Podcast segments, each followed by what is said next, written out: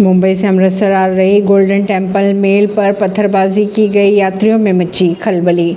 मोदी लहर अब खत्म होती जा रही है, पूरे देश में आ रही है हमारी लहर, संजय राउत ने कहा। दिल्ली के सीएम केजरीवाल ने की मुलाकात आदित्य ठाकरे से। कर्नाटक में आज शाम होगी कांग्रेस विधायक दल की बैठक, सीएम के चुनाव का फैसला हाईकमान पर छोड़ेगी एमएलए। कर्नाटक में सीएम के चुनाव के लिए कांग्रेस सुशील कुमार शिंदे को बनाएगी ऑब्जर्वर। कर्नाटक के डीजीपी प्रवीण सूद होंगे सीबीआई के अगले डायरेक्टर। कर्नाटक के एडवोकेट जनरल प्रभुलिंग के नवदगी ने आज राज्यपाल को सौंपा इस्तीफा।